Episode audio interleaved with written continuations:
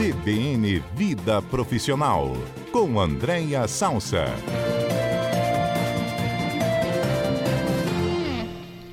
Andréia Salsa fala sobre trabalho, ascensão profissional, ambiente corporativo, enfim. Ela é consultora de pessoas de gestão, mentora de líderes, professora da FGV, gestora da FAESA também. E às segundas-feiras, André divide um pouco do seu conhecimento, da sua experiência de vida, conosco aqui na Rádio CBN. Como vai, Andréia? Boa tarde. Oi, Mário, boa tarde. Boa tarde aos colegas, aos ouvintes. Estou ansiosa para o tema de hoje, que é um tema polêmico, hein? Ah, é? É, semana passada eu falei, André, tenho visto muito em algumas empresas a ideia de transparência até no ambiente assim de trabalho físico mesmo. Então tenho visto com muita frequência alguns gestores dizerem, olha, aqui a nossa liderança é tão transparente que eu não tenho nem sala. Eu como chefe aqui, ó, é aberto aqui, todo mundo conversa comigo, eu sou o chefe, mas estou na mesa do lado, enfim. Eu fiquei com pé, às vezes esse troço dá certo sempre, gente, será? Aí perguntamos para a Andréia, e André Chique, que é, já falou, eficiência ou modismo? as mudanças de layout do ambiente de trabalho e novas regras para reuniões. Ela já formulou o tema dessa forma, bem mais elaborado. Bem mais elaborado, né, Mário? Ainda bem que a gente tem você aqui, André. Nos ajude, então. Pois é, eu estava ouvindo né, o querido Léo aí falando dessa experiência bárbara da feira é, que ele participou aí fora. E eu acho que tem a ver com isso, Mário, porque de onde veio essa coisa de reformular layout? Né? Ele tem um conceito, ele, ele faz sentido dentro de um conceito, que é é, uma lógica onde se quebra a hierarquia, como você muito bem falou, né? Onde as pessoas podem ficar mais próximas, porque o layout ele diz muito sobre a instituição que a gente trabalha, o que a gente está inserido, e tem muito relacionamento com o conceito de inovação. E então são conceitos mais ligados à agilidade, à autonomia. Então, ele, ele faz sentido para aproximar as pessoas, para que nessa aproximação eu tenha um pouco mais de ganho né, de conexão, de sinergia, e eu tenho uma, uma ação mais rápida para enfrentar aquele problema ou para dar um, um, resultado mais eficiente para um cliente. Só que quem ouviu isso meio por, por alto, né, sem aprofundar com a essência, tentou encaixar esse modelo em tudo e qualquer negócio. E aí é quando a gente começa a ver que algumas situações não fazem muito sentido, porque, por exemplo, algumas profissões é, até pela natureza daquela profissão, que às vezes precisa de um pouco mais de raciocínio, que vai elaborar questões, às vezes até de texto, ou dentro de uma lógica que precisa né, de um pouco mais de concentração, ela estar num espaço, porque você imagina, um espaço onde não tem parede, onde as pessoas né, estão todas ali um lado ao lado, por mais que tenha regras de etiqueta, né, de não falar alto, mas é, é impossível ter um silêncio absoluto, principalmente se as pessoas estão ali tendo que usar telefone, enfim. Então, nesse ambiente, é, aquilo que dentro de um conceito geral de inovação faz sentido, para essa atividade ele acaba prejudicando, porque o sujeito ele tem que exercer um pouco mais de esforço, de concentração, aquilo que poderia ter sido feito em meia hora, a pessoa pode gastar 45 minutos, uma hora, porque o, o esforço para aquela a atividade está comprometida por conta de barulho, por conta de uma série de coisas. Outro, outro exemplo, às vezes a atividade profissional tem confidencialidade envolvida, ou tem alguma, algum tema mais sensível de um eventual cliente ou de uma determinada área, então não cabe né, você atender uma pessoa ali é, no meio de todo mundo. Ah, André, mas tem salas, mas salas de reunião, né? Tem algumas empresas que fazem o campo todo aberto e algumas salas de reunião é, assim disponíveis para situações mais restritas, mas nem sempre essa sala pode estar disponível na hora que alguém precisa. Então, é fundamental entender por que, que eu vou mudar o layout, por que, que eu vou abrir sala é, e se isso cabe dentro da minha atividade profissional e dentro daquilo é, é, que eu preciso entregar para o mercado, seja como serviço, seja como produto. Porque aí a gente tem a tranquilidade que está fazendo no conceito e não no modismo, né? Então, o Mário, agora até eu acho que a gente melhorou um pouquinho, mas quando teve o boom da inovação, algumas empresas ainda, ainda não se despertaram para isso, tá? Mas era muito comum é, empresas que descobriram que precisavam ser inovadoras e aí começaram a pintar a parede de tudo que era cor, botou a área né, todo colorido, era piscina de bolinha, era mesa de sinuca e totó. Eu lembro que eu fiz uma visita a uma determinada empresa que tinha um determinado modelo de negócio e que no meio da, da, da do ambiente de trabalho tinha uma mesa de totó, que eu não sei se aqui no Espírito Santo chama totó mesmo, chama mas aquele totó. do joguinho totó, e do outro uma sinuca. Eu falei, minha gente, se alguém, se é, para esse modelo de negócio, se alguém se levantar, se aquelas duas mesas estão ali, a mensagem é podem usar, né? Sim. Ou na hora do intervalo, ou na hora do almoço, mas se um colega tiver um trabalho um pouco mais emergencial para fazer e as as bolinhas que se batem no, né, tanto na sinuca quanto no totó, elas emitem som. E nós ainda somos seres, né, embora algumas pessoas tenham mais capacidade de trabalhar bem com barulho, enfim, outras não. Eu sou uma pessoa que eu tenho muita dificuldade de lidar com o barulho no processo de concentração de construção. E eu me vi né, nesse lugar. Eu falei, nossa, se eu trabalho aqui, alguém começa a jogar totó e sinuca, para mim vai ser um problema. Então, é, as empresas acharam que inovação era isso. Inovação, antes da gente pensar em layout, pensar em uma série de questões de janela colorida ou, ou escorrega, né? Tem empresas que botavam escorrega do segundo andar para o primeiro andar. Nossa. É muito legal, enfim, mas antes eu tenho que discutir as estruturas de poder dessa empresa, né, Mário? Sim. É, e outro aspecto que deve ser observado hoje, imagino, é a possibilidade das reuniões virtuais. Né? Agora há pouco a gente falou com o Léo Carrareto, que esteve no Texas, no evento de inovação, e até falamos sobre isso. Assim, e ele percebeu como é importante ainda a reunião presencial em, alguns, em algumas situações como essa desse evento que ele foi, ainda que seja um evento sobre inovação. Mas, enfim, cada vez são mais comuns essas reuniões online. Isso deve, deve, ter, deve ser levado muito em consideração agora, né? Sem dúvida, Mário. E a gente não deve esquecer que re... e olha que interessante, eu estava ouvindo o Léo, né, e, e, o teu questionamento, poxa, era um evento de inovação, é, pessoas do mundo inteiro, será que hoje não tem uma tecnologia que elas poderiam, sei lá, estar tá reunidas até do ponto de vista de metaverso, já que está tão uhum. na moda, né, todo mundo ali numa feira de inovação, e por que que as pessoas foram presencialmente? Porque nós ainda somos seres sociais, né, Mário? A gente ainda tem a necessidade é, de um contato, e, e, isso é uma competência, quando a gente fala de vida profissional, a competência de relação interpessoal, se a gente se afastar muito, a gente vai perdendo essa habilidade, tá? De se relacionar com outro no presencial, e tem é, elementos que são, que a gente só realmente só consegue no presencial, mas quer ver uma coisa que a gente tem que ter cuidado quando está muito em reuniões online, ou qualquer atividade profissional, ou reuniões, ou aula, ou evento que você participa, existe, a gente até é, pegando um pouquinho de um, de um quadro que a gente já fez, só trazendo para cá, tem uma coisa que é que é a etiqueta corporativa, que é a elegância, e que e fala um pouco sobre o acolhimento e educação, que é todo mundo de câmera fechada. É claro que nem sempre a gente pode abrir, porque está com uma especificidade ali que não, não, não cabe, ou está com equipamento que não tem câmera, mas, de forma geral, o fato da gente abrir as câmeras e todo mundo poder se ver, é, isso traz, é, resgata um pouco né, o que as pessoas estão sentindo falta desse contato, porque realmente tudo fechado, você só escuta a voz, né? não vê o rosto das pessoas e a reação, isso tira um pouco da sensação se aquele evento foi positivo, se foi negativo. Quando é presencial, eu garanto, né? Ali, inclusive palmas, inclusive sorrisos, gargalhadas, caras feias, caras fechadas, pessoas que saem do seu ambiente, eu estou vendo que está saindo. Quando isso está no virtual, se eu estou com câmera fechada, eu perco totalmente a possibilidade de sentir o que está acontecendo. Então, é interessante um evento gigante de inovação, de né, aspecto mundial, global, e as pessoas escolherem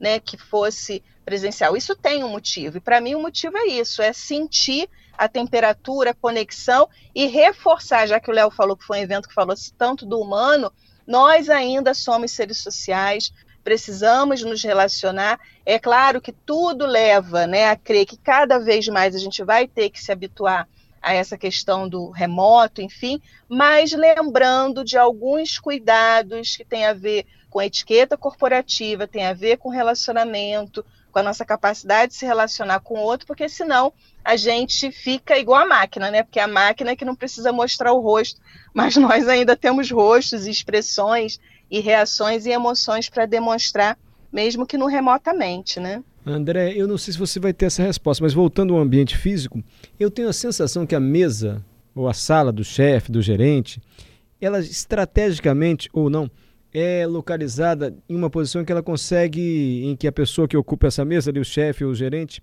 o líder, ele consegue ter um contato visual com todos. Ele consegue ver todo mundo que está naquele ambiente. Isso era uma estratégia assim, ó, sala do chefe assim aqui todo dividido de lá, ele vê todo mundo, hein?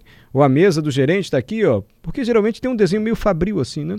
As pessoas ali fazendo o mesmo processo, enfim, e o gerentão ali meio do alto, ou, ou numa sala que deu um, um, uma boa visão assim de toda a equipe. Estou lembrando até da sala do Exo Bob Exxon, não sei o que lá da série Billions, que a sala dele é em cima, assim. Sim. E a mercado financeiro Isso. fica do alto, com Deus, ele só olhando todo mundo, mas ele vê o que todo mundo está fazendo. Essa é uma estratégia? Isso. É, tem uma coisa, o Mário, né? A gente está falando aqui sobre elementos muito fortes de cultura, né? Layout tem a ver com cultura. E quando a gente estuda o conceito de cultura, tem uma expressão chamada artefatos visíveis. Artefatos visíveis é exatamente isso que você está dizendo. Assim, tudo tem um simbolismo.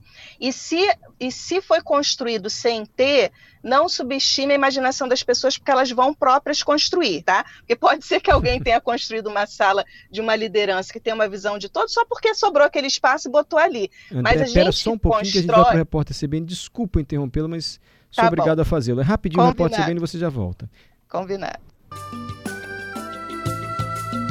De volta com Andréa Salsa, que é especialista em gestão de pessoas, mentora de líderes, professora da FGV, gestora da FAESA, falando para a gente hoje sobre layout de mercado de trabalho. Eu conversava com o André sobre uma certa tendência assim de não ter salas, do ambiente dividido. O André falou: isso depende do conceito da empresa, muito mais do que um certo modismo. E eu perguntei sobre o posicionamento da mesa do líder ou do gestor que às vezes fica numa posição em que ele consegue ver todo mundo, nem todo mundo consegue vê-lo, mas ele tem acesso visual a todo o seu ambiente de trabalho. E André usou uma expressão que eu achei muito intrigante. Artefato, que mesmo, André, que você falou? Artefatos visíveis é um conceito técnico do, de cultura, né? Que se usa, os especialistas usam esse conceito. E aí eu estava explicando que é, ele é né, o posicionamento da sala, quer dizer, tudo que, que a gente visivelmente vê né, na, na visivelmente vê ótimo, que fica visível. É, então, as cores da, da empresa, o layout, é, onde a liderança fica, onde a equipe fica, refeitório, o uniforme, isso tudo faz parte do que a gente consegue enxergar e traduzir que ali pode ter uma cultura mais inovadora, pode ter uma cultura mais conservadora, pode ter uma cultura né, de que é mais plural ou, mais restrita. Então, isso tudo a gente vai fazendo a leitura. Quando uma, uma sala de um, de um gestor né, dá essa visibilidade, e aí depende muito, o Mário, o que está por trás do layout, né? Porque se o líder está ali acessível, aí é, é, o entendimento, né? Se eu estou ali olhando para toda a minha equipe, eu posso ser um gestor acessível, e por isso eu estou ali para que se alguém precisar ter acesso direto para comigo, já está pertinho, ou eu posso ser um líder comando controle supervisionado, né? Então eu estou ali não para que as pessoas tenham acesso a mim, mas para que eu possa controlar os movimentos e a produtividade. E uma coisa ou outra no equilíbrio é adequado, né? Tanto o líder ter acesso e o líder também, que naturalmente até pelo papel dele precisa acompanhar as entregas da equipe, mas é nesse sentido que o layout veio, né, as reformulações de layout, para que não só a intencionalidade da empresa de ser mais acessível, mas que isso esteja traduzido no layout. Então, empresas que não há necessidade de terem salas por qualquer motivo, né, da lógica ali da empresa, isso naturalmente tem um simbolismo, que é aqui não tem hierarquia ou tem pouca hierarquia, estamos todos é, presente, porque antigamente, né, lá na década de 80 e 90, eram salas, né, salas fechadas tinham um simbolismo de poder, até as próprias poltronas, né, a poltrona da liderança que ele sentava era diferente Cadeira da poltrona chefe, das né? outras pessoas, as cadeiras do chefe eram quase tronos, né? A gente ainda vê isso em algumas empresas. A cadeira do presidente é, é um trono que se diferencia. Então, isso tudo são artefatos visíveis. Mas eu acho que aqui para para o que a gente trouxe para discutir com os nossos ouvintes é isso, que não é, não vamos fazendo as coisas porque a empresa A, B ou C fez, faça desde que faça sentido para a sua organização e que no, no fundo as pessoas podem estar, tá, possam estar mais livres, mais autônomas, mais acessíveis, né, tanto a liderança quanto, quanto a equipe, para que todo mundo fique num ambiente um pouco mais saudável. E achei muito legal aí voltando né, a conexão do evento do Léo, quanto o aspecto humano, apesar de ser um evento de inovação, isso foi destacado, porque o que faz os, os negócios são as, as pessoas e a gente não pode jamais perder esse foco. Enquanto foi isso, né, Mário? Que no dia que talvez, sei lá, se tiver aí também as máquinas ocupando, aí a gente pensa, mas por enquanto a gente é que comanda as máquinas e, e, é o ser humano é que movimenta os negócios. Então a gente tem que focar nisso. Eu não sei se você já respondeu antes de liberá-lo, André, mas o Túlio, é, Mário, aproveitando esse gancho da sua pergunta, isso de alguma forma não coage o funcionário, essa posição do chefe, assim, vigiando, vigiando entre aspas, todo mundo, essa posição física mesmo na sala? Acho que você já respondeu de certa forma, né, André? É, mas sem dúvida aí a gente volta para o CPF, que é uma coisa que eu adoro falar, né? Na pessoa, né? Tem líderes, e aí alguns dos nossos ouvintes podem ter a grata o grato prazer de terem lideranças, que é muito bom estar perto daquela liderança. Então, o fato daquela liderança estar perto dá uma tranquilidade, dá uma sensação de que se eu precisar de alguma coisa, a minha liderança está ali. Ou quantas pessoas que adoram se reunir com seus líderes, porque sabe assim, caramba, dessa reunião eu vou sair sabendo alguma coisa mais, porque toda vez que eu me encontro com meu líder, não é só uma reunião, é um processo de aprendizagem. Ainda existem, Mário, líderes assim tão inspiradores, mas também tem aquele que ele simboliza o controle, né, o autoritarismo, e aí realmente quanto mais longe o líder tiver, melhor para a equipe. Agora é muito ruim, né, quando eu olho para a liderança e vejo essa imagem de, de tirania, né, porque Sim. na realidade é uma, uma relação muito esquisita de tirania, mas vamos caminhando porque tem uma, tem uma leva boa aí de novos líderes que estão cumprindo o seu papel, embora ainda tenho esses aí, como bem o ouvinte falou, que parece que está ameaçando, né? Está controlando e está ameaçando. Tá aí para você, Túlio. André, eu tenho uma consulta a fazê-la e eu não sei se pode ser o tema da semana que vem ou se você achar que é muito óbvio, você já responde logo e pronto. Eu não tinha foto no WhatsApp, depoimento pessoal aqui, André, se você me permite. E tá me ouvindo? Tô ouvindo. Eu não, eu não, gostava de ter foto, não quero ficar me vendo no WhatsApp, enfim. Mas aí, Carlos Alberto, nosso consultor para assuntos intelectuais, e Adalberto falaram: Mário, é horrível você não ter foto no WhatsApp. A gente recebe uma mensagem parece que é uma alma, parece que a pessoa morreu, porque só fica um negócio branco ali. Bota uma foto aí. Aí, influenciado por Adalberto e pelo Carlos Alberto, eu coloquei uma foto que eu tô de palhaço. No carnaval achei engraçadinho, falei, botar essa foto, de palhaço. Pessoas que gostam muito de mim falaram: você está todo errado essa sua foto, você tem que trocar. Minha filha falou: Papai, imagina se uma pessoa te contratar, você é contratado para apresentar evento, a pessoa bate o olho e vê essa foto. Vão te descontratar. falei: Mas minha filha, ninguém leva o WhatsApp tão a sério. Você tá por fora, papai. falei: Já sei para quem eu vou perguntar. Andréia, tirei a foto de palhaço. Não tô mais de palhaço. Eu adorava palhacinho. Então, Mas você tirou a foto? Tirei, porque eu fui pressionado em casa. E por colegas que gostam mesmo. Falaram: oh, não tá legal isso não. Falei, vou perguntar para André que ela vai responder. É tema para semana que vem ou a pergunta é muito óbvia? Com certeza, não. A gente pode ampliar, porque aí não é só WhatsApp, é Instagram, é LinkedIn, é, come... é Mário, e isso tem relação direta também com próprias reuniões. Na hora que eu fecho a câmera, qual é a foto que aparece? Tem gente que bota foto, né? Na hora que eu tô com a câmera fechada, qual é a minha foto? Ou aparece só o nome, ou tem gente que coloca foto. Isso também pode ser. Eu acho que é um belíssimo tema para a semana que vem. Tá combinado. Então, lá em casa domingo, um baita bronca. Enquanto isso, já mudou a foto, né, Mário? O que, que eu fiz, André? Que eu não soubesse, botei a culpa do Alberto. Adalberto, Olha, mas pega meu celular seguinte... inadvertidamente, bota essa foto. Mentira, eu que peço. Mas não exatamente, mas a gente gostou da foto, não foi, Adalberto? Eu tinha achado é, autêntica, é, singela. Autêntica, é, singela. Enfim, fomos rechaçados, vamos ver o que, que André vai. É, vamos, vamos gostar a pessoa que saiba nos ajudar, né? Tá combinado então, André. Obrigado, viu, querida? Nada, até semana que vem. Quer divulgar também sua rede social, seu Instagram? Até pra gente ver se tá, como é que tá a sua foto lá, que a gente vai te avaliar bem aqui, André. André, Isso, gestora da, da FAESA, consultora de pessoas de gestão, mentora de líderes, professora da FGV. E onde é que a gente encontra? Quem quiser mais algum comentário seu? Olha, Instagram é Andréa Z Salsa, Z de Zebra Salsa, e LinkedIn é Andréa D Almeida Salsa, que é o meu nome todo. Mas meus conteúdos mais legais estão lá no Instagram. Andréa então, nada, estão aqui na CBN. Seus conteúdos mais legais estão aqui na CBN conversando com a gente. Olha, não queria dizer nada é não, verdade. Tamara, mas você entra no Instagram de Andréa Salsa, André, além de tudo isso, desses assuntos assim, vou confidenciar aqui. Ela traz cenas do cotidiano é, prosaicas. Ah, não, não do nosso da vida, da vida. É. Então ela vai no restaurante, ela vai, ela posta como é que foi a experiência, você embarca na dela. Oh. Aí ela acorda cedo, vai caminhar próximo a alguma, alguma região bonita, ela vai, ela posta. Instagram de André, eu passo assim, eu volto, vejo a dica. Coisas, né, Adoro essas coisas. André, até semana que vem. Inclusive, ó, inclusive eu falei o seguinte, vão lá para o meu Instagram, que daqui a pouquinho eu vou dar um bastidor que nem vocês estão sabendo. Mas só vai saber o bastidor quem for lá no meu Instagram. Aqui do nosso programa? é. Vai, não, ninguém vai não. Ninguém vai... E agora? E agora? Tchau, Andréia. Tchau. Tchau.